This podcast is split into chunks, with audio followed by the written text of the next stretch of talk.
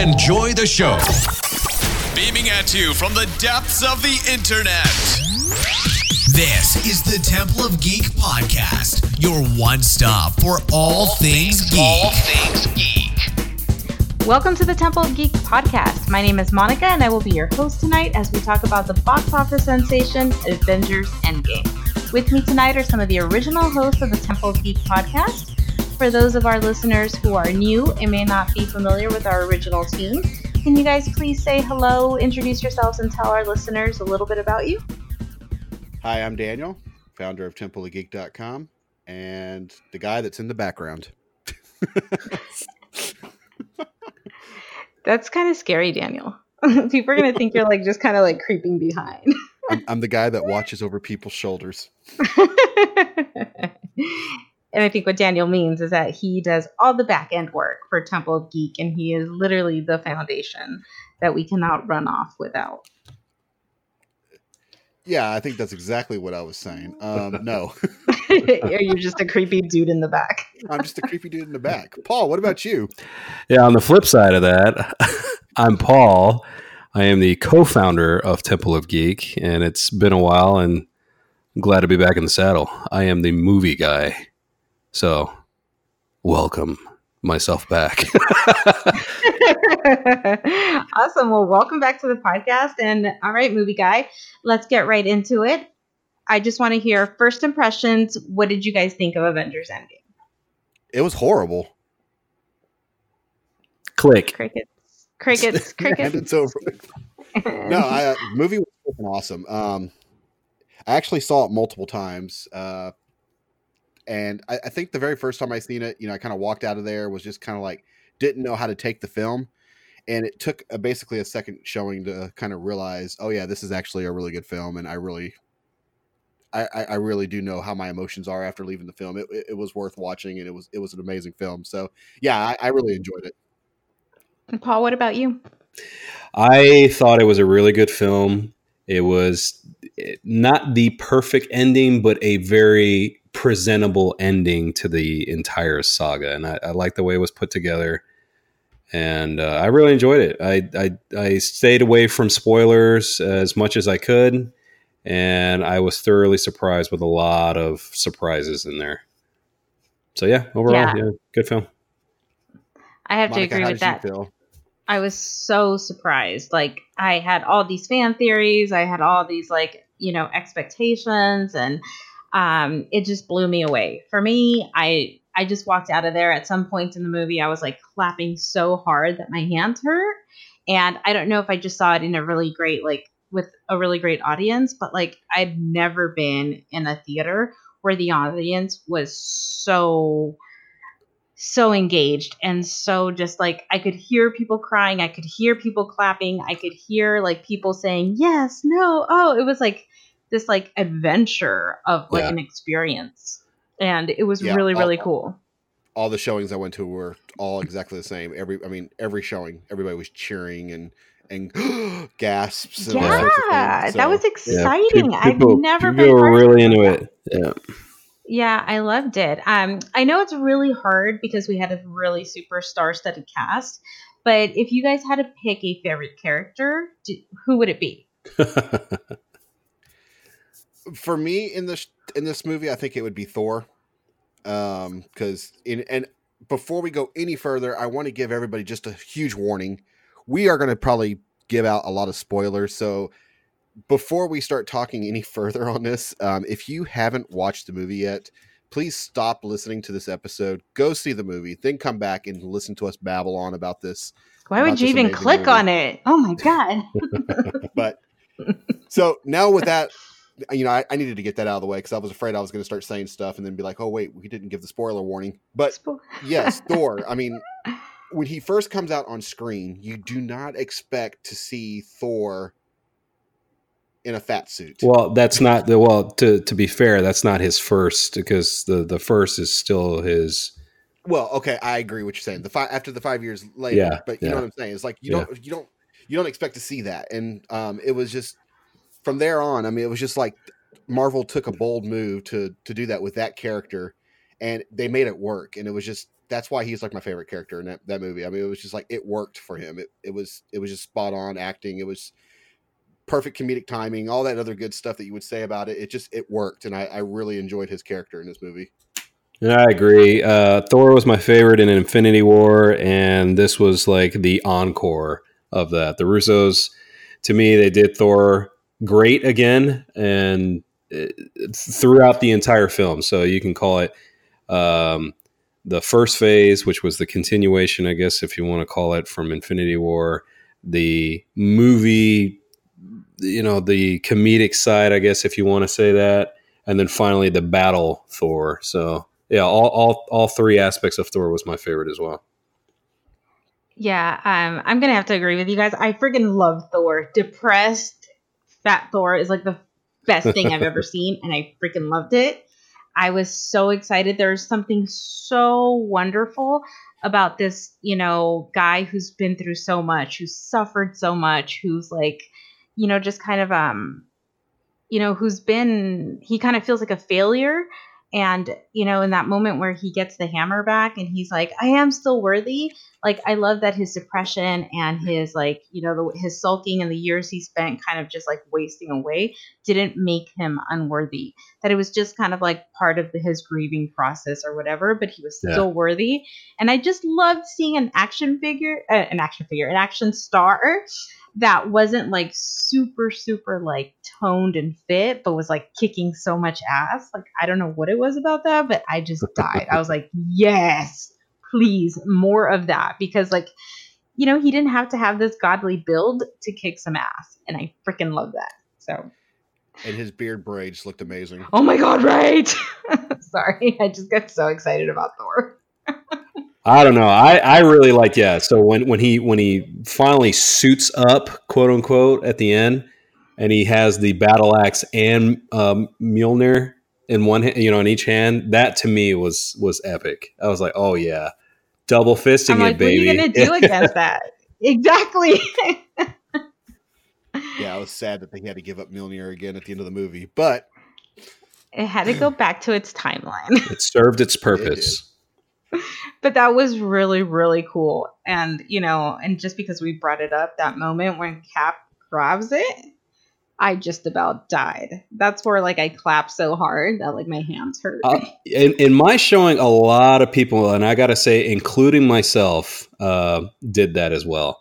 And i just want to say that when that moment happened like I, I don't know if you guys kind of detected that but the way the camera was showing because I knew I knew it had to be more than Thor just you know um, like uh, wielding it to come to him. I, I, I knew it was someone picking it up, and the moment it shows Cap, you know, with the you know with with the, him putting it in his hand. That moment where Thor says, "I knew it," I said that too, and it just made me go back to Avengers, um, uh, Avengers Ultron, uh, Age of Ultron, where they were having the game of you know who's worthy. Right, and, right, which is a and, great scene. And exactly. So when when when that happened at that moment, I said I knew it. So did Thor, and it just tied that all together. That that one scene from three four years ago. It, it was beautiful. It's like it's the like Thor. Thor always knew, and it, at the moment at the at the eleventh hour, eh, you know, Captain America shined with Mjolnir in his hand. That's Slade. amazing. Oh, I agree. I mean, I just, I, I was like, when the hammer flew across the screen, I was just like, oh shit, you know. I didn't see it coming. So to me, I was just losing my mind because I did not see that coming. I was like, "What that, is happening?" That was an epic moment. That was an epic moment. Um, what did you guys think of the overall storyline? I'm especially interested to know what you guys thought about um, the way they use time travel. Daniel? so, this is kind of where the movie it has a couple problems. I have a couple issues with the film. And uh, and so, any time travel movie is always going to have problems so it, at the beginning of the movie, I keep saying the beginning, but you know the part where they start to, talking about the time travel, where Ant Man comes back and all that stuff, they basically lay down rules stating that when you go back in time, that if you make any alterations or changes to the timeline, that that so like for example, if I was to go back in time and make a change and I stay back in the past, everything that happens in the future is now in an alternate timeline. It's not part of the original line that you were originally in. So, you know, they were doing great in the movie all the way up into the part at the very end where they talk, you know, where Captain America comes back. Um, he, you know, he goes out to bring back the, the all the stones to all their their time periods, but then at when they try to bring him back, he doesn't come back, and then all of a sudden the guys see an old man sitting on the bench. I'm like, that shouldn't have happened per your rules because he should not have altered his own timeline. He should have created his own uh, alternate timeline. So it's just when you make time travel movies, I, I think you just you got to make sure that you're following your own rules because when you start breaking rules and stuff, I think the story break, tends to break down just a little bit. It was a cool closure for Captain America, but I just think they messed up by having him reintroduce himself as an old man in their timeline. I think they fixed that in uh, when Bruce is talking to um, oh T- uh, Tilda Sweeney's uh, character. I can't remember um, the Guardian of the Infinity Stone. Um, don't they? Doesn't she say that she's wrong about the timeline? Yeah, he says what what what what he's telling her in that scene was, you know, she said if you take the the stone out, you know, it splinters off, becomes its own timeline, and you you leave us to shambles. Right. And he says that's not true because if I come back to the exact moment that you leave, it's like the stone never left. So he was still following his original rules that he was telling Ant Man in the beginning, except he was telling her that the stone, if they take it out of this time period and I bring it back to the exact moment, it never left your time period. So therefore, you would never have a splinter, uh, a, a you know a new timeline being created. Um, so, so with what what's happening with Captain America is Captain America goes back, drops off all the stones to their time period, and then he decides to take a trip back to 1940 or maybe even 1970. I don't know exactly when that was supposed to be. Well, probably not. It, it, it, it was in the 40s. But, it was in the 40s. So he, you know, he goes back to his original timeline when he was supposed to have that date with Peggy Carter, yeah. and then he lives out his entire life in the current timeline. And I think I think that's where I'm saying the move the movie messed up a little bit in in not following their rules. Unless, and like I said, unless somehow or another the Captain America that we've been seeing was never that Steve Rogers. I don't know if that makes sense. Like maybe the one that he beat up uh, when he was facing himself off in 2012.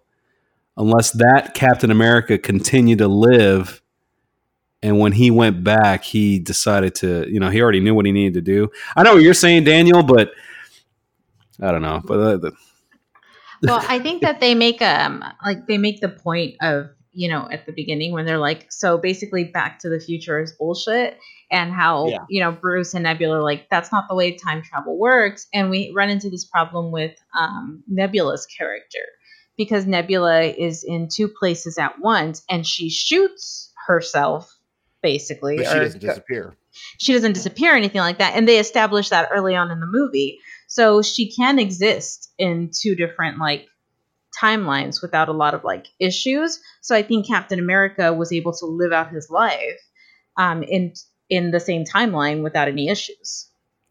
The the other part, I guess, I would say to this, and this is kind of going back to what you were talking about just a minute ago with with the uh, ancient one when Bruce was talking with the ancient one, Monica, is they state that they have to bring the time stone or all the stones back to the exact moment that they left before they were acquired so that way it doesn't look like they ever left the time stream right? So i guess again following with the whole time travel thing if steve rogers takes the soul stone back to where it was right before it left the time stream then there shouldn't have been any reason for black widow to die. Or gamora. Or gamora for that matter yeah no, but they still had to they still had to die to get to where they were before they were going to return. Like those were death deaths. Those were like Loki getting his neck slap, uh, snapped or whatever, um, because they're returning the stones to their original timeline.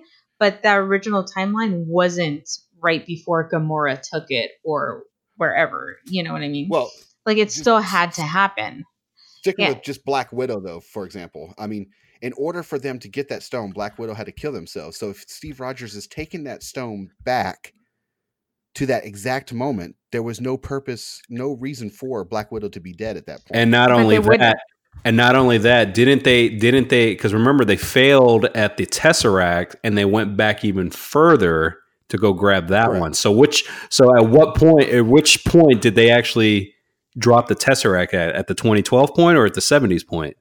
He would have had to have taken it back to the 70s point, I would assume, because if, Well, and I think that's the So- fun of not seeing that because they can just kind of let our imaginations run wild without having to like, you know, make up a whole new science for it. yeah, Um, but I think that the Black Widow thing was they would have never gotten the Soul Stone to begin with had they not, correct. you know, gotten They Widow. would have So gotten gotten it, but because of the fact that they've that has already happened in their present timeline, when he was taking the stone back to the moment they took it, she should have been Alive. didn't have to sacrifice herself at that point. Does that make sense? What I'm saying? yeah, but they wouldn't have been able to get it had she not sacrificed. Well, they've already got it.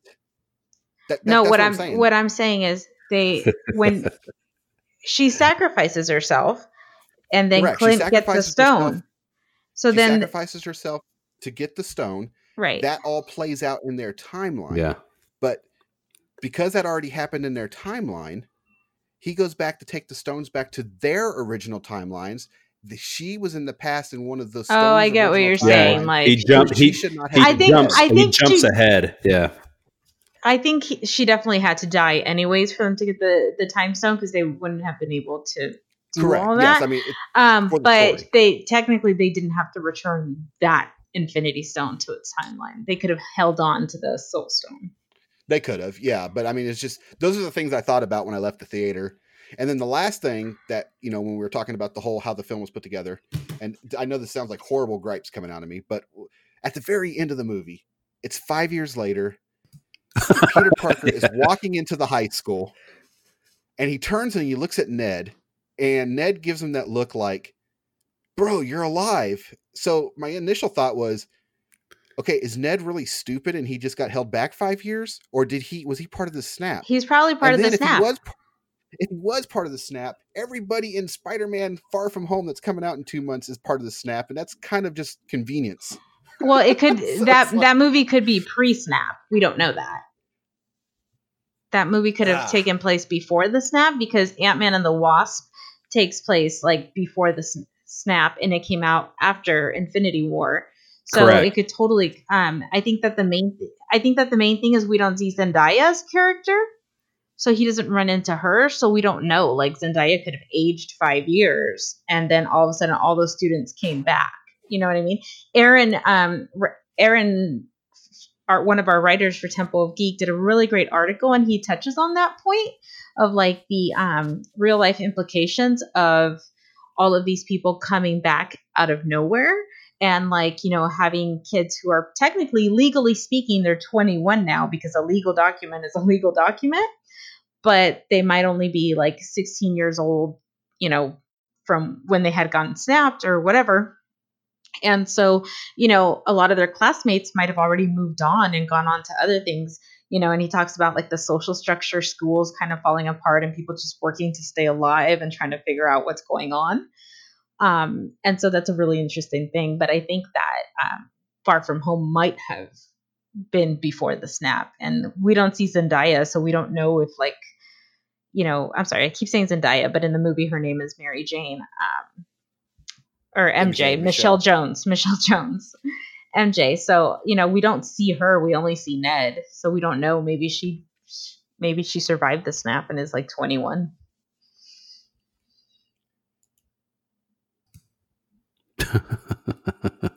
That's just I don't- Time travel movies are they they can be quite a soap opera when you start to try and untangle the web. Ah, you see what I did there? and you know, I don't know. Like, I think it's it's fun. I think that they they did a really good job as far as like saying it in the beginning, like, "Hey, man, all of the movie stuff you've seen is bullshit. Like, don't buy into it. Just enjoy the movie." You know? Correct. And you know, don't don't get me wrong.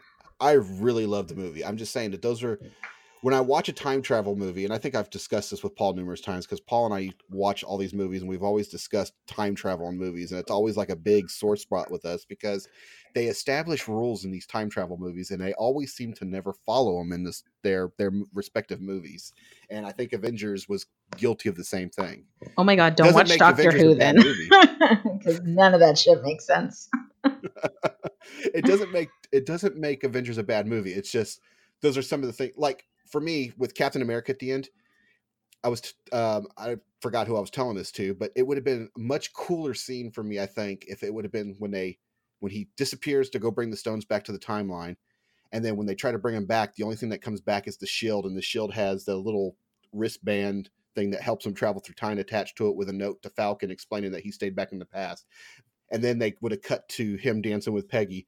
That to me would have been a much better ending because then they would have followed their rules. You wouldn't have seen old man Steve at the end of the movie because he wouldn't have been a part of their timeline at that point. So, I mean, to me, that would have been a much better, a, a much better wrap up because they would have followed their rules. But, you know, again, it's not saying I didn't like the movie. I loved the freaking movie. I think the movie's amazing. Paul? Paul. Um, no, man, I, it, it's again, it was a fitting end. I'm not saying it was an amazing movie. I mean, I did enjoy it. I did enjoy all the action scenes. There. Now here, here comes my nitpicking, and I I don't know if this is just a standard Marvel thing. I mean, you got all this budget, and sometimes that CG just looks so wonky at times, and, and that that bothered me. Um, in particular, I know it was Professor Hulk, but that to me just looked sometimes it looked really, really cheap. Like it just didn't look like it was complete.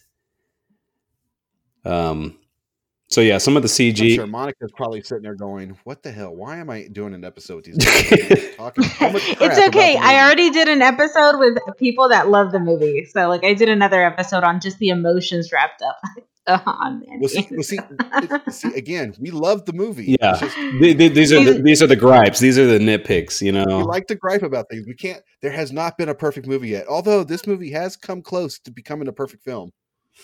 Yeah, I mean, uh, okay. it- I mean, I'm it just a fan. I'm here to cheer it on. So yeah i mean I, I liked i liked you know the very end where we see every single character that has been you know a part of the the mcu since birth on the battlefront i mean that was that was a really cool sight to see like holy crap man we just saw 11 years worth of of um, interpretations of these characters all in one movie and it's not and it's not um uh, like an animation or anything. I mean, uh, you, you know, per se, there's actual real people in these roles. So that was really, really cool. I, I, I, I, I did get teary eyed in that.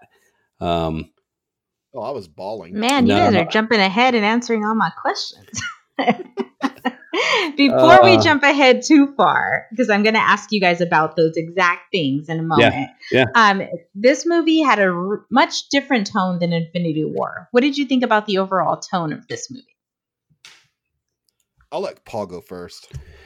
the overall tone, um, it seemed like it was uh, from Infinity War. It seemed it was. Um, I don't want to say fear, but it was more um, um like not being prepared, um, and and and and worrisome about what would be the outcome of you know of a, of an adversary they've never dealt with. So, like I said, I don't want to lean towards fear for Infinity War. So, going into this one, I think it was being more prepared, but also with that taste for revenge. Like I know Thor was really itching for that because he killed Loki, he killed, um, uh, ha- you know, the the rest of the Asgardians that were on the ship. So he was looking for blood. A lot of people were looking for blood. So, um, I think the tone of this film, if I were to put it in a few words, was yeah, it would just be revenge, uh, uh, uh, redemption. Uh, I like that revenge and redemption. Yeah. Avenging. Avenging. Avenging. It took uh, 22 movies, but they finally avenged something. right. If if Infinity War was about how not working together as a team will basically be your downfall. This movie is the exact opposite. It's where they all come together, they become a giant team, they finally work together to defeat the obstacle. Um, and yeah, I mean it's it's about revenge. It's about it's about uh, avenging the fallen. You know, t- trying to make right what what was wrong. Um, I, I that to me was what the tone was about. I mean, uh, the big walkaway takeaway that I got from this movie was, you know, they had to work together as a team in order to defeat Thanos. They didn't work together as a team in the last movie. They all went off in individual little in their own little individual teams to go try to stop them and each little individual team failed because they weren't together as a you know as a unit and one of my favorite scenes is thor iron man and captain america the holy trinity of the marvel universe walking out together to face thanos you know you didn't see that in the last movie and it's only as a team were they able to defeat him Excellent. Yeah. Um, I think for me, like Infinity War was um like a very sad, stark um kind of movie where like, you know, it's the first time we ever see these superheroes lose. It's the first time they really feel defeat. And the tone was like what like when I walked out, I was like, oh my God, I feel like I just went to a funeral. Like, don't you dare clap at the end credits, you know, like don't you dare. Like we are at a memorial service now. Um and so then going into um you know this movie it was so much more inspiring so much more hopeful and there was so much excitement because like you know you finally see your your heroes starting to win and then getting over to like the point where the where they actually win um like for me i felt like the overall tone of it was really inspiring um, the movie also felt like one giant emotional roller coaster. Uh, we start with like the snapping of Clint's family, and then we end with like Captain getting his dance. Which moments did you guys feel were like the most emotional to you personally? Slade. The hamburger scene cheeseburger Oh, man. And what did That- you say, that- that Paul? was- Slade? No, I was I was tipping the mic to him. Yeah. um the cheeseburger scene you know because that was a callback to iron man 1 where you know foggy's sitting there talking to the little girl um morgan i believe her name was Yeah, Baby he's like- he's like you know what do you want she's like cheeseburgers and he's like your dad loved cheeseburgers because if you remember in iron man 1 when he came out of the cave that was the first thing he asked for was the cheeseburgers Yeah. So um yeah that that kind of hit me. It was just like so um that was probably my my my scene. I think the second scene that probably got me was uh thor talking to his mom and you know finally getting the advice that he needed because he needs his mother and he finally got to see her again and get, get the advice that he needed to get himself ready for the final battle. So i thought that was really cool. So th- those are my two sad sad scenes And Paul, what about you? I mean, they don't Uh, have to be sad. They can be just emotional. Any emotion. Well, yeah, and and and and like Daniel said, uh, Thor, when you see him talking to his mother, that's like the, you know, I, I think everybody just needs you know that that pep talk from their mom. So, and going in tandem with what you were saying with you know with the hammer, it was at that point where he got the um, he got the wisdom that he needed to hear. And that's when he when he called that's how i took it is when he called on for the hammer and when he says yeah i'm still worthy it's because yeah he, he got the pep talk that he needed. And then the other uh, the other one in, in, in tandem with the hammer is is yeah when captain america got the hammer. That was an awesome scene so Yeah. apparently you just like hammers i do I mean, those were amazing. hammered those are really, really emotional scenes. Those were great. And I think that it's really hard because there's so many emotional moments in this movie, whether it's Oh, like yeah. happy, excited, whatever. Like this movie was like jam packed with it. Um, when they snapped Clint's family, I was like, oh, this is how we're starting? Like, wow, this is what we're doing now? Like, just gonna like stab me a little bit more. Like Infinity War didn't ruin me. Um, they're like you've already seen the snap happen in two other films so let's just do it one more time let's just let's just dig the knife in a little bit deeper. You were healing, and we're just gonna cut open those wounds. Is what happened there. let's just remind you how bad this sucks It that was exactly what they did. These bastards.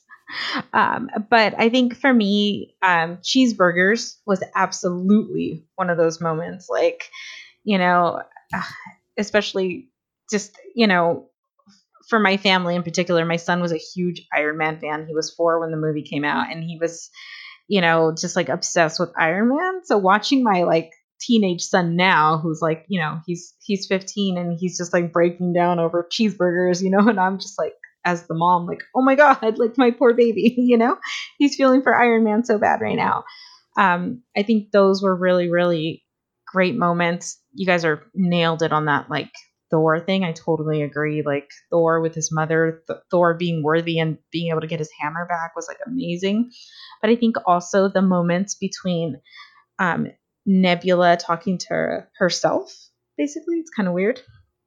But like Nebula's character development just felt like such a gift. And um seeing her like she's always had these kind of like yearnings to kind of you know prove herself to her father prove herself to Gamora prove herself to everybody. And she's finally seeing kind of like her future self like you know kind of like saying like you know i can be better. And then she chooses not to be better. And so like future gamora has to uh, future nebula has to kind of come to terms with the type of person she used to be. And i thought that was really complex and it was really interesting. And that whole thing of just kind of like facing yourself and facing like like looking at a mirror of like your past i felt was like really strong and it really just kind of like put a lump in my throat a little bit um it was kind of a weird thing i guess but I just thought everything going on with Nebula was really, really interesting and emotional for re- me. I I appreciate that they actually gave her more scenes in this film. It's like they actually expanded on her character more and made us understand her a lot better because she, she didn't really have, you know, much development in the first uh, Guardians movie, and then they they. I felt that they kind of shoehorned her, shoehorned her. I can't even talk. Shoehorned her into the second Guardians movie just by kind of having her chase down Gamora and stuff. Um, but this movie they really gave her a chance to shine and I, I really appreciated what they did for her character because now it makes me understand her motivations even more and kind of understand where she's going from here Also, I didn't see that coming that she would be such a big character in the Marvel universe when we see her in Guardians and stuff. Like I I never would have assumed that she would be such a big role. Well, yeah because when they introduced her in the first movie she was kind of just one of those oh you think she's going to be a throwaway villain Yeah. um, and she kind of just walks away it's like haha i live to fight again you know with her broken arm and stuff Yeah. then she comes back in the second mo- movie so yeah i mean I'm, I'm with you. I never thought she would be where she's at right now. And I got to say, I, I really got to give it to the Russos because it, it seems like in they they they tactically and meticulously planned each care each I, I don't know want to say uh, sub character, but each each character that wasn't part of the original Avenge, Avengers uh, Phase One group and gave him more screen time. Ant Man got some time. Nebula got some time. Um, oh, what's his name? Um, Rocket got all kinds of time. yeah, Rocket, but um, oh my god, I can't even think of his name. Oh, the Hulk. Like we actually got a lot of Hulk in this movie, you know, um, and that's not something that we usually see. We always used to see uh, like Hulk with, you know, a couple minutes uh, at a time, other than other than Ragnarok. But yeah, it was it was it was nice to see the Russos actually just giving fair share to to some of the other characters other than you know like Captain America and and Iron Man and Thor and all that. So That's And a the really pacing good was point, really good. Paul. Yeah, and also uh, now that you're mentioning Hulk, like even um, Clint and uh, Natasha get a lot more time Yes. than we usually get from them, and their story was so so heavy handed as far as like emotions and feelings and everything. So I feel like they finally got their moment as well. Yeah, yeah. Like I say, I got to give it to the Russos. I mean, they they they they nailed it uh, story wise. Did you guys have any fan theories going on into the movie that didn't pan out that you just thought this is what's going to happen and it didn't go that way? Daniel? Well, the the one theory I had, I think I told Paul this when we were discussing the movie before it came out, was I predicted that they were going to go fight Thanos at the very beginning of the movie and get their asses whooped, and then that's why uh, it was going to, you know time was going to progress, and then they were going to go back and get Captain Marvel and get everybody out to help win the war, and then unsnap at the very end, and everybody comes back. It didn't happen in that exact way, but that was my theory kind of going in. I thought Thanos was going to beat the crap out of him again at the very beginning of the movie. But what we see in the movie, if I was totally not expecting, was Thor to run up there and chop his head off and be like, "They're like, what did you do?" Yeah. For the head." Yeah. Yeah, they, uh, everybody just in my theater, everybody went, "Oh!" Yeah. it, it was so funny because you know how the screen goes black after that? You know? Um like my kid said it really loud. He's like 7. He was like, "That's it?" And he was like so confused and everybody Yeah. around started laughing because like we were all thinking that, you know? We were like, "Wait, what just happened?" you know? Um but my kid went and said it out loud and that that scene was crazy. What about you, Paul? Did you have any um kind of like fan theories going in? So I had two, and um, the first one I had was because I was telling Daniel this. I said, I think the original three, the, the, the three that had their trilogies, are going to die. And the reason why I kept thinking that was because there's, and I don't, I don't remember exactly what number trailer it was, but it was the trailer where they were focusing on the three, and then they were showing the colors of the red. And I'm like, well, I don't know, man. They're they're they're they're focusing on them. I, and then it shows that one scene. Now I thought it was like in space, but it was actually come to find out it was just when uh, Thanos ripped through the that that wormhole and just destroyed that the compound. So it just made it look like a desolate area. But in the trailer, it made it look like they were in space somehow, or like you know, it was on some kind of planet.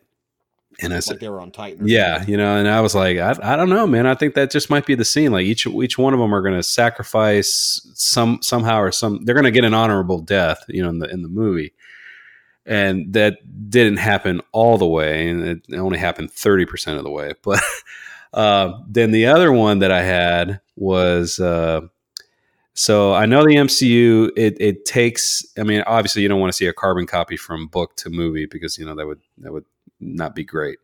Um, but the MCU does use some, um, or Marvel does use some elements from books, and they change some stuff around for for their movie purposes. Um, so the one theory that I, or when I was watching it, I was just like, oh man, are we actually going to get this person? I'm gonna, I'm gonna tell you who it was. Um, there's a scene in the book, um, Gamora. I always keep saying Gamora. In the book, Nebula is actually a person that actually undoes or undoes um, Thanos's uh, wipeout, and she has the the gauntlet for a while, and she just goes apeshit crazy. Um, so there was Oh, a scene in the mo- interesting. Yeah, there was a scene in the movie, and I was just like, man, that it, it, it kind of reminded. Now this was bad Nebula, but she was just like, you know, I, I'm I'm on my way to get the gauntlet or whatever. I was like, oh, okay, cool. So they're kind of taking aspects of that, but it was bad Nebula. It wasn't good Nebula. Um, and then uh, the part at the end or towards the end when they were like. Uh, oh, there's something in the sky. Is it coming? And then the sky started uh, glowing yellow and i was like oh my god are we getting adam warlock? Because in the book adam warlock is the one that actually defeats thanos and and, and makes everything right. brings the harmony back. So i was like oh my god are we getting are we getting adam warlock here to to i mean he probably he's probably not going to undo everything but this is going to be his introduction right here. And it was uh, captain marvel. I mean it was still it was still a nice a nice scene but that's what i was thinking. I was just like oh man they're going to do it and, and they didn't but that that's totally fine so my theories were my theories weren't weren't there, but I'm I'm glad they weren't there. Actually, the way it played out was was actually pretty good. Exactly. What was your theory? I know you had one. I'm sorry, what? I know you had a theory. What was yours? Me? Oh man, I had so many. I really honestly thought that Thor and Hulk were going to die. Like, I just thought that, you know, their kind of stories were going to just end there. I thought because in Infinity War we didn't see Hulk and he was, you know, he wouldn't come out and he wouldn't come out. I thought that in Endgame Hulk would finally like come out again, reveal himself as a sacrifice, like to save everybody and he would like, you know, compromise himself, you know, for the sake of everybody else as Hulk. so when I see Professor like Hulk coming out all like, you know, best of both worlds, I was like, oh man, I was so wrong. And then also I thought Thor was going to die because he had nothing left to live for. You see him in Infinity War talking with Rocket and he's saying, you know, like, oh, what's left to lose, you know? And so I just thought like Thor was like, you know, this is the end of for me. I'm just going to go ahead and like die. You know, I'm just going to try to save everybody. It's my fault that I didn't cut off Hulk's um I'm sorry, not Hulk, Thanos' head. Um, so I'm gonna sacrifice myself for everybody. And that's what I thought was gonna happen, and I was totally wrong. And I'm so glad because I loved Hulk's character. I thought it was super weird, but I love that he like came to terms with like these two sides of himself, the Hulk and like Bruce Banner. Um, and I love Thor so much, so I'm glad it he didn't die, and I'm glad he's off with the Guardians now in Finding Gamora or whatever you want to Finding Nemo, Finding Gamora kind of story, um, which I'm also so, guessing is going to be like the next movie for Guardians. It, probably is. I think James Gunn's going to have to make some changes to it to add Thor to the roster. it's going to be exciting, I have no doubt. So if it's anything like the last 11 years, like I'm on board. But you know, it's really weird. Everybody I've talked to, everybody says they thought Thor was going to die, and I never got that feeling at all. Because I was like, he's on like a high point right now. He just came off of Thor Ragnarok, his best movie ever. Um, he was like the standout character in Infinity War. I was like, I don't think he's going to die. I think he's going to still be a part of this franchise. I, I never thought that, but everybody I talked to was like, yeah, Thor's going to die, Cap's going to die, Iron Man's going to die. So I was like, it's. I don't know, man. They, I never thought. They, the way if, for me, yeah, that's how I took it. The way they were alluding in those trailers, or at least that one specifically, I that's the impression I got. I was like, okay, well, I I don't know about you guys. I I for sure knew Tony Stark was going to go because it started with Iron Man. It only makes sense if it ends with Iron Man in a in a sense, you know. I really um, kind of like had accepted that as well but I didn't want it. So I was just kind of like, ugh, well, one of them's going to go. I'm just going to mentally prepare myself. But, and so going back with what Daniel said, or, or, I'm sorry, maybe it was you, Monica, that said that, you know, he had nothing left to live for. Thor had nothing left to live for. I was thinking the same thing with um, Captain America that Steve Rogers was going to say, well, you know what? I've, I've done my duty as the, as, you know, the super soldier you know my best friend's gone. I, I, I obviously had very big repressed memories when i saw peggy carter again in, in, in, a time that i probably won't ever be able to come to. Right he's and that's at the time. You know what i'm saying? Like I, I just thought that he was accepting that term too. Like well this is all i'm a super soldier and this is all superficial. I was never supposed to be here to begin with. I, all i wanted to do was just sign up and be in the army you know? Absolutely so, yeah. so so for him to make that sacrifice you know it, it, was almost the same like that's that's what i'm getting. And then and then I, I, everything that you uh, said about thor it made sense too. So i don't know like like i said that's that's the impression i got that those three were going to go but only 30% did. Only one was, third. Was there anything absolutely that you guys did not see coming? Because we talked about what we kind of like what we thought was going to happen, but was there stuff that you were just like blown away by? Like, oh my god, how did that even occur? Yeah, Thanos getting his head chopped off. yeah, I think, that's, I think that's number one. Yeah. Uh, Fat Thor. Yeah, I don't think anybody saw that either. No, that was brilliant. Now again, um, I, again, I kind of assumed that we were going to see the Hulk. Uh, okay, well that that's what I'm saying. Like again, I, I think the Hulk was there, but I don't think anybody at least me, I, I never, I never would assume Professor Hulk was going to be in it. Yeah, exactly. That was, whew, my goodness. Um, I think one of the things I really didn't see coming was Black Widow dying. I don't know why it never occurred to me that she might die, and it would make sense. Like she has a movie coming out. Yeah, maybe that's what it was. Like I just didn't think that she would die. And when she got all Suicide Squad with they brought the Soul Stone back, and oh she's God. still there. I'm just playing. they just have to go back and get her. I'm just playing. Oh my god, yeah, it's just it's crazy. Like I didn't see that one coming. I was like, yeah, and then her and Clint getting all Suicide Squad and trying to like you know die for one another. Like I Suicide Squad. Yeah, like I just thought that like for sure it would be like Clint going for the soul stone. Once we were in that scene, I was like, Clint's gonna be like, look, I'm a bad dude. I've done all this bad stuff. I'm just gonna throw myself in, you know. But to see Nat die, like that really was like shocking to me. It was shocking. I was shook. I am shook. I was shook when Gamora went off. That whole Vormir thing is not okay with me. When when Yeah, the Gamora the Gamora one was more of a I, I didn't have the emotional it, it didn't have the emotional impact with me with Scar uh you know uh Black Widow that it did with Gamora. Yeah. It just the Gamora version of the death was more of a traumatic experience for me than it was with Black Widow. and and I'm and I'm the, the, and I, I want to say because I'm the same way because I think the the Gamora scene is is a little because she's she's not expecting to die. And Right. so when she's thrown off the the well actually you know when when it's when it's kind of revealed like well aka someone's going to have to die and he just throws her off yeah that that that that's very very you know it hits you in the chest well, what but really the- bothered me. I'm sorry, Paul. Oh, I was just gonna say, but with the with the Black Widow and and Hawkeye scene, that got a little drawn out. I was just like, no, I'm gonna go. No, I'm gonna go. No, I'm gonna go. No, I'm gonna go. you know, like, well, yeah, obviously one of you guys are gonna go, so stop. Just go. Yeah. no, so um for me the Gamora scene was really hard because there's a point where she grabs Thanos' arm and she's trying to hold on to him. And I was just like, you sick bastard. Like how could like that really got me with Gamora trying to save her own life. And like you're right that that scene with um with Clint and with Natasha is a little bit drawn out, but that scene gave me false hope because I was like, oh, you know, Thanos, he didn't care. He was willing to just kill Gamora, but they're not willing to kill each other.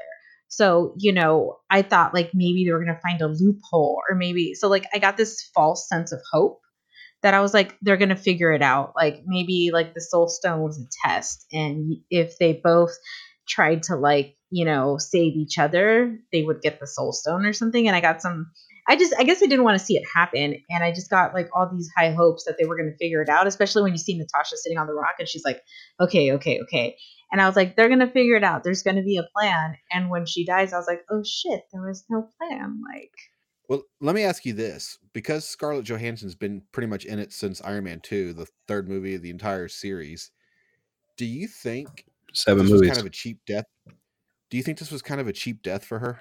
Like, do you think she should have went out differently? no. I guess I should say, you know, more dramatic. You know, kind of kind of like how Iron Man did. Iron Man went out like triumphant, but Scarlett Johansson kind of had. uh, To me, it was just kind of a low key death. No, I think the opposite. I, I think the opposite. I think that she went out fighting, like in the beginning of Endgame, uh, you see her and she's like, she says, the only thing I have going for me is this job. And she is doing nothing but trying to find, you know, Clint. And she's telling, you know, War Machine, she's like, where, you know, we have to find him, go find him, you know? And she's obsessed with finding him, even though, like, War Machine's telling her, just let him go. He's like, he's not okay. He's like, you know, off being, you know, the face of death right now. And but for her, her whole life, starting from like, you know, when we finally um, get introduced to Hawkeye and Avengers, like their relationship is really, really important. Her whole life revolves around like kind of like that's the only family she has. She says that this job is her everything. So it makes perfect sense that she would kill herself to save the thing that she loves the most, which in this is Hawkeye. It's not a romantic love, but it's a family love and it's a like a deep friendship and a deep connection where she doesn't have siblings, she doesn't have a spouse, she doesn't have a boyfriend, she has nothing but Clint and his family. And knowing that she was willing to die just for the chance that he might be reunited with his family, I thought was amazing and beautiful. And I thought it was a perfect way for Black Widow to go. I mean, you know, like I would have rather she hooked up with Bruce and lived happily ever after in this weird little superhero world. But I think that her death was very significant. Yeah, Slade. Sorry, I just loved it so much. no, I mean, I guess I guess my thought behind it was, you know, we got to see this really amazing, epic finale for Iron Man, and you know, Scarlett Johansson, I thought was part of the series just as long, and it just seemed like they kind of retread something from the last movie and gave her a similar death to a character we've already seen that happen to, and I just I I that. thought that that was kind of I thought that was just kind of downplayed for her character. I think I felt that she should have had something a little bit more going out in in style or something like that because it was Black Widow. You know, No, I, I get Um, why you say that. Like I can I can wrap my head around that. I just thought That's just I, I just thought her her quote unquote funeral scene was a little cheap too because Iron Man got yeah, got they didn't even acknowledge Yeah. her at the end. Yeah, They- they that's a oh, good walked out of the point. dock. They were just like, "She's gone," Yeah. and then Hulk throws the bench, and that's it. Why didn't they But do a end, everybody memorial was for both of them? Like why Yeah, did exactly. What? exactly. That's a good point. So yeah, kind of messed up, but whatever. Yeah, I don't mind her death so much as her funeral now. Damn, I'm not okay Now with you hear it, that. Now you're mad. How So dare on- they on- on- treat my girl like that?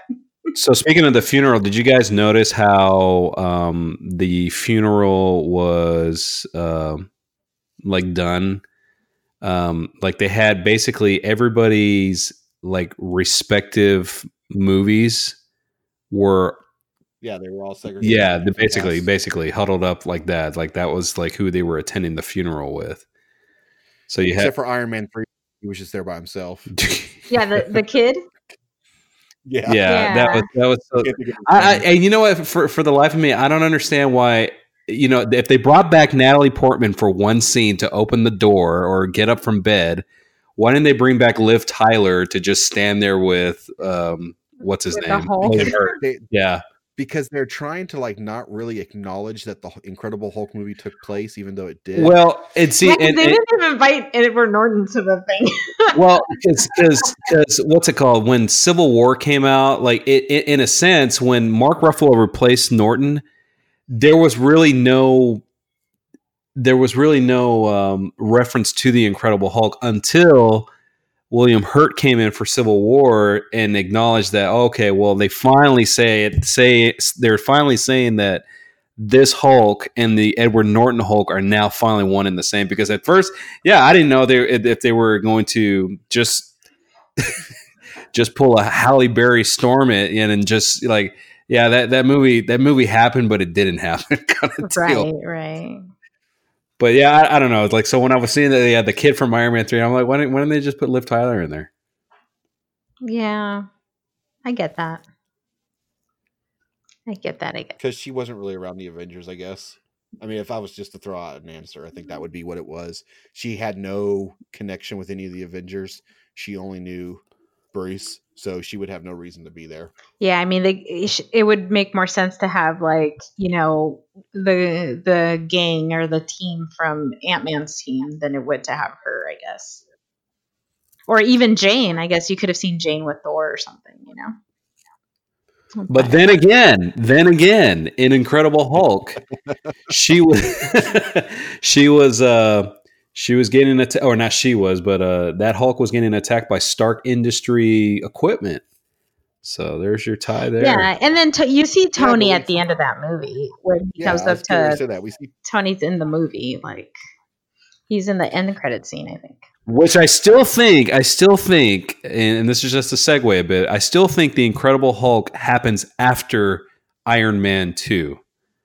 It happens during the same time. Because yeah, because that scene does not make sense after Iron Man one. If you watch Iron Man one and then you watch that end credit scene at Incredible Hulk and then watch Iron Man two, it does not make any sense, like time wise. Because Okay. Iron Man two, Iron Man two, he was trying to, you know, he was basically getting kicked out, but then Right. redeems himself. Oh yeah, yeah, yeah. Paul, we've had we've we've had 19 movies since then. Let's move on. Yes. um, was there anything that you guys would have liked to have seen in the movie that you didn't get to see?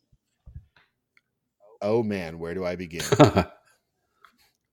So, for the longest time, when Endgame was out, we heard rumors that uh, Hugh Jackman was actually on set. no, I didn't ever I never heard that. Oh yeah, he was on set, but he was only there visiting. Oh. People assumed that he was there filming a scene. Um, it would have been amazing if they would have.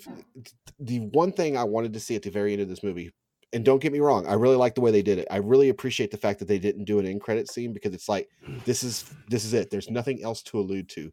We're wrapping up this story. There's no teases. There's nothing. This is the complete story. So I appreciate that they did that. But I was hoping that we would see something at the very end like I don't know, a mutant being born or some people throwing Oh. something at somebody just to kind of tease that, hey, this is what we're getting ready to see in phase four and five and six or whatever. You know, mutants are coming. Um, or maybe have Galactus out in space. Thank you. So that's what I was going to say. Silver Mhm. Surfer fly by or something just to tease the Fox merger. It would have been so cool just to see that in this movie. But you know, I'm happy with what they did. But it was just, it would have been that would have put a huge smile on my face to see that at the, into that movie just as a stinger. Very cool. And what about you, Paul? Yeah, I was I was just gonna say like I, I was hoping to see I was hoping to see like when when when they unsnapped everybody and everybody came back, just like you're seeing the uh you're seeing the roll call basically. Uh you're seeing Peter Quill, you're seeing uh Drax and Antenna Girl, you're seeing Spider Man. And just like like again the roll call, and it would have been so cool to see if you saw like the Fantastic Four just pop up in there. That would have been cool. That really would have been cool to see. And and, and and that's and that's all they had to do is just show up and fight off in a distance or something. I, I don't know. It but- would have been like Banner thought a little too hard the universe that shouldn't have been there. What did you do? and Howard the Duck would have been nice to see in there. Yeah, Howard the Duck, definitely. but no, yeah, I, I really, I was really hoping for Fantastic Four, and like I said, that that one scene, uh, if, if Adam Warlock popped up in there, that would have been kind of cool too. That's um I had um some hopes that I would see like um so in Captain Marvel you see uh, Maria Rambeau's daughter Monica.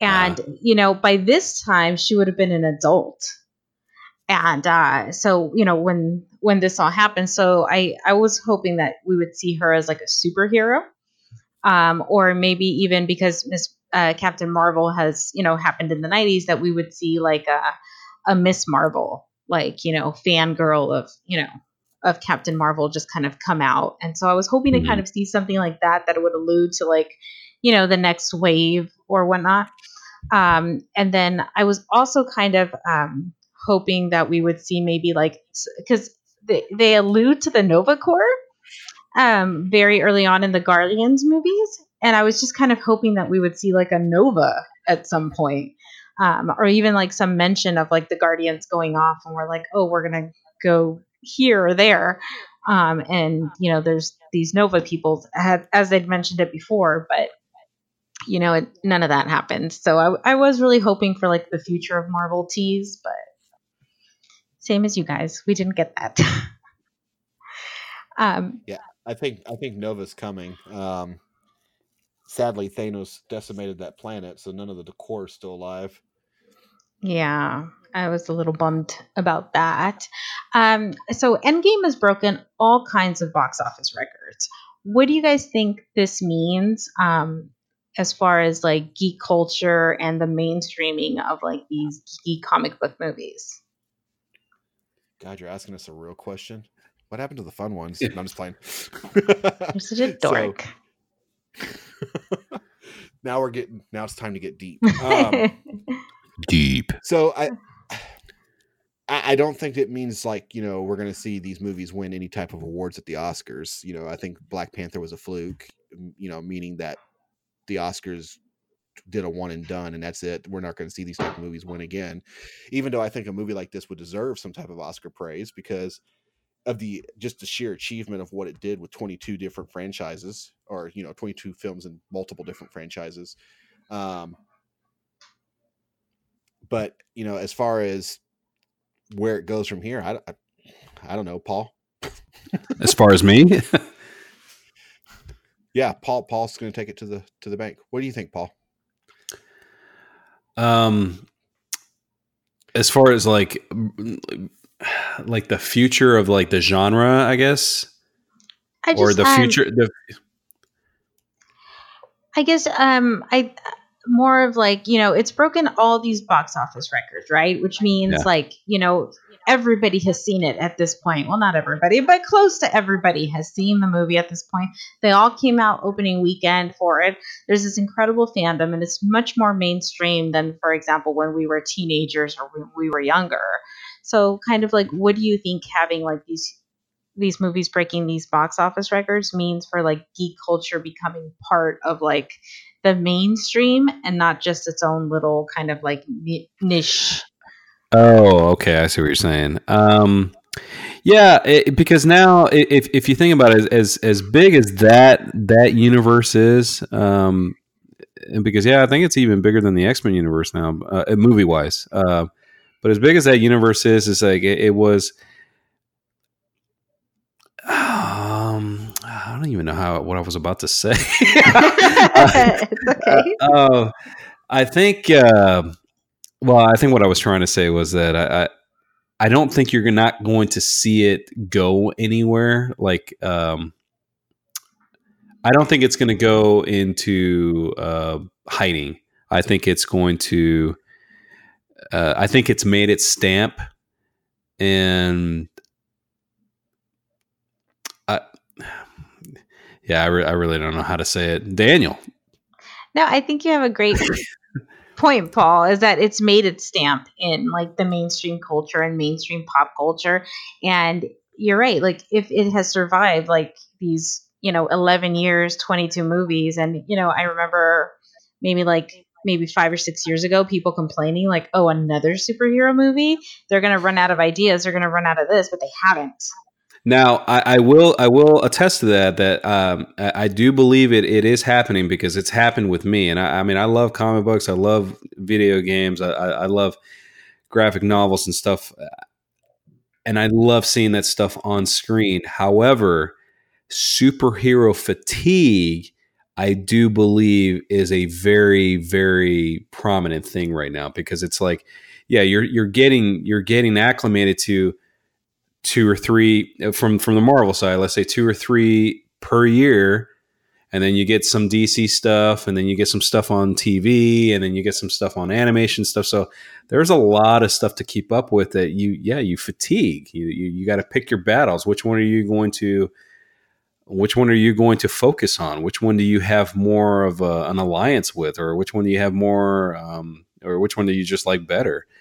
Um, and like I said, I we were just talking about that the other day when you were like, "What movies are you going to go see?" I was like, "Well, the only ones that I'm planning on seeing for the rest of this year is Spider Man and Star Wars." Yeah, I mean, you, you, it, it, it really, it, it's a real thing. I mean, it's, I, I, think, like I said, the Marvel thing is because yes, I, I, I think they literally saw the end game in sight, maybe six or seven years ago. They, they said, okay, well, we just need to somehow or another tie all this stuff together and just close this thing off. I mean, it, I, I, don't know. I don't think they ex- expected it to go twenty something movies. Um, but you know their their plan was there to make this massive universe and this soap opera and just close it. Um, with that being said, you know the the the double edge on that sword is that again you're you're you're falling into fatigue because exactly how you said it. The, the phrase, "Oh man, there's another superhero movie coming out. I want to watch it, but oh man, it's just going to be the same thing, and it's just different people, different characters, and stuff." So, Monica. no, I'm. You know, um, I think it's. I think it's a very exciting time for geeks. I feel like we no longer have to say like you know, oh, I'm ashamed to like these comic book movies. I'm ashamed to like these things because it's so mainstream now. I think about like my kids who have grown up Marvel. They've grown up with, you know, they've grown up with a Harry Potter movie every year. They've yeah. grown up with a, you know, wizarding, fantasy, Lord of the Rings. There's in their lifetime, there's never been a time where there wasn't this fantasy and superhero and beautiful like escapism They've grown up with like the Star Wars movies, and there's just so much content out there that I think for yeah. them it's normalized and it's not weird. So, like, maybe for us as like older generations, there might be this fatigue of we're like, we're trying to keep up because I feel like when we were younger, there wasn't enough content. There was nothing out not there. On, and, not on film or not on film at all. And we yeah. were just I mean, grasping and we would take whatever yeah. we can get and we would like over. And now it's just the market is like flooded with it, which is a wonderful thing for, you know, creativity and for like storytelling and being able to find like your niche and things that, you know, you relate to. But I think that like this younger generation just has all that and it's so normal to them. It's the same as like a romantic comedy or a horror movie. It's just like so very normal to them.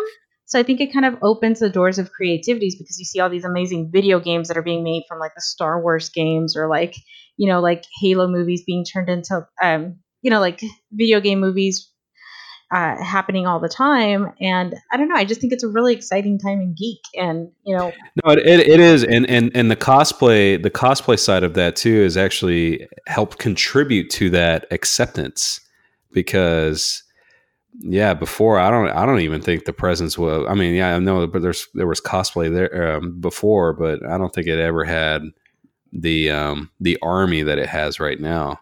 And then, then I think, like I said, I think that's that's helped with it, with the acceptance.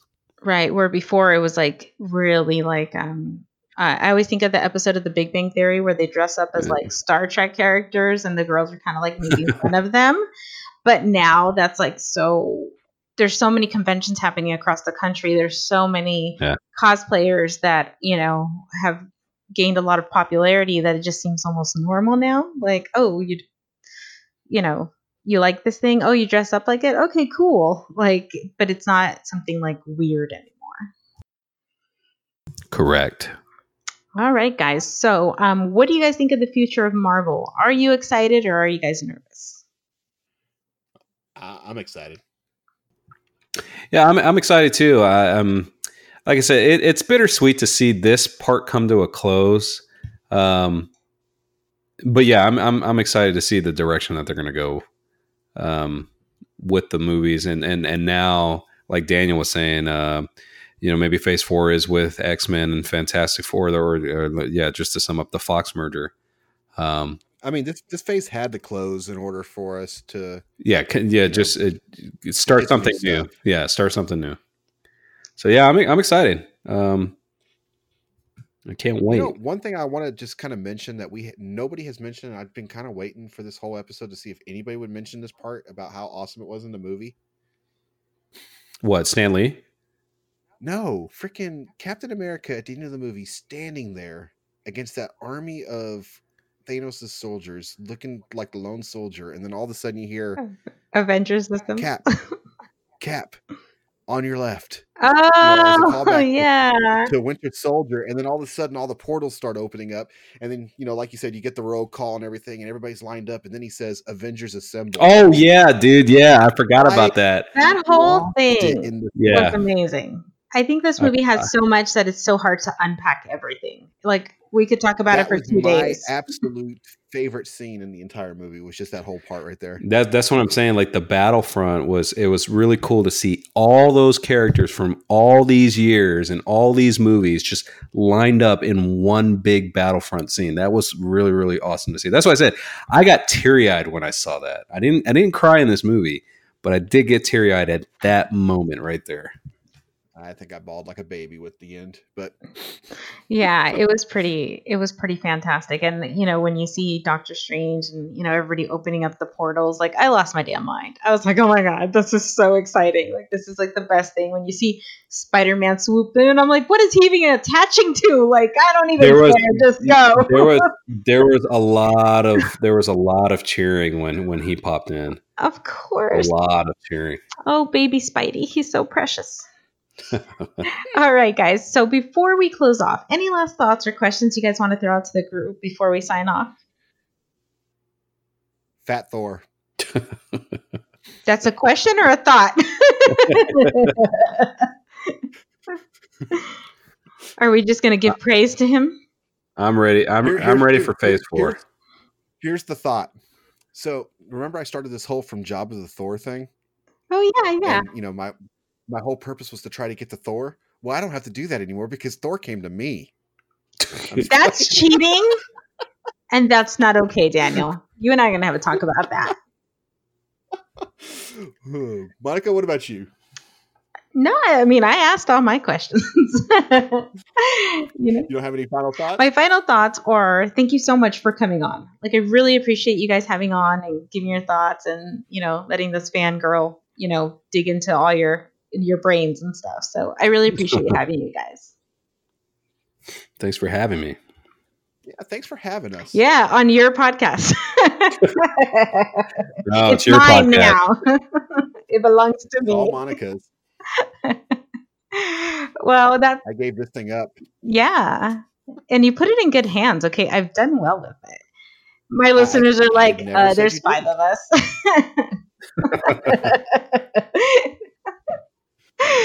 Uh, anyways, guys. Okay, well, then that is going to wrap up this episode of the Temple of Geek podcast. If you have any questions or comments, feel free to hit us up on Facebook or Twitter using the handle Temple of Geek.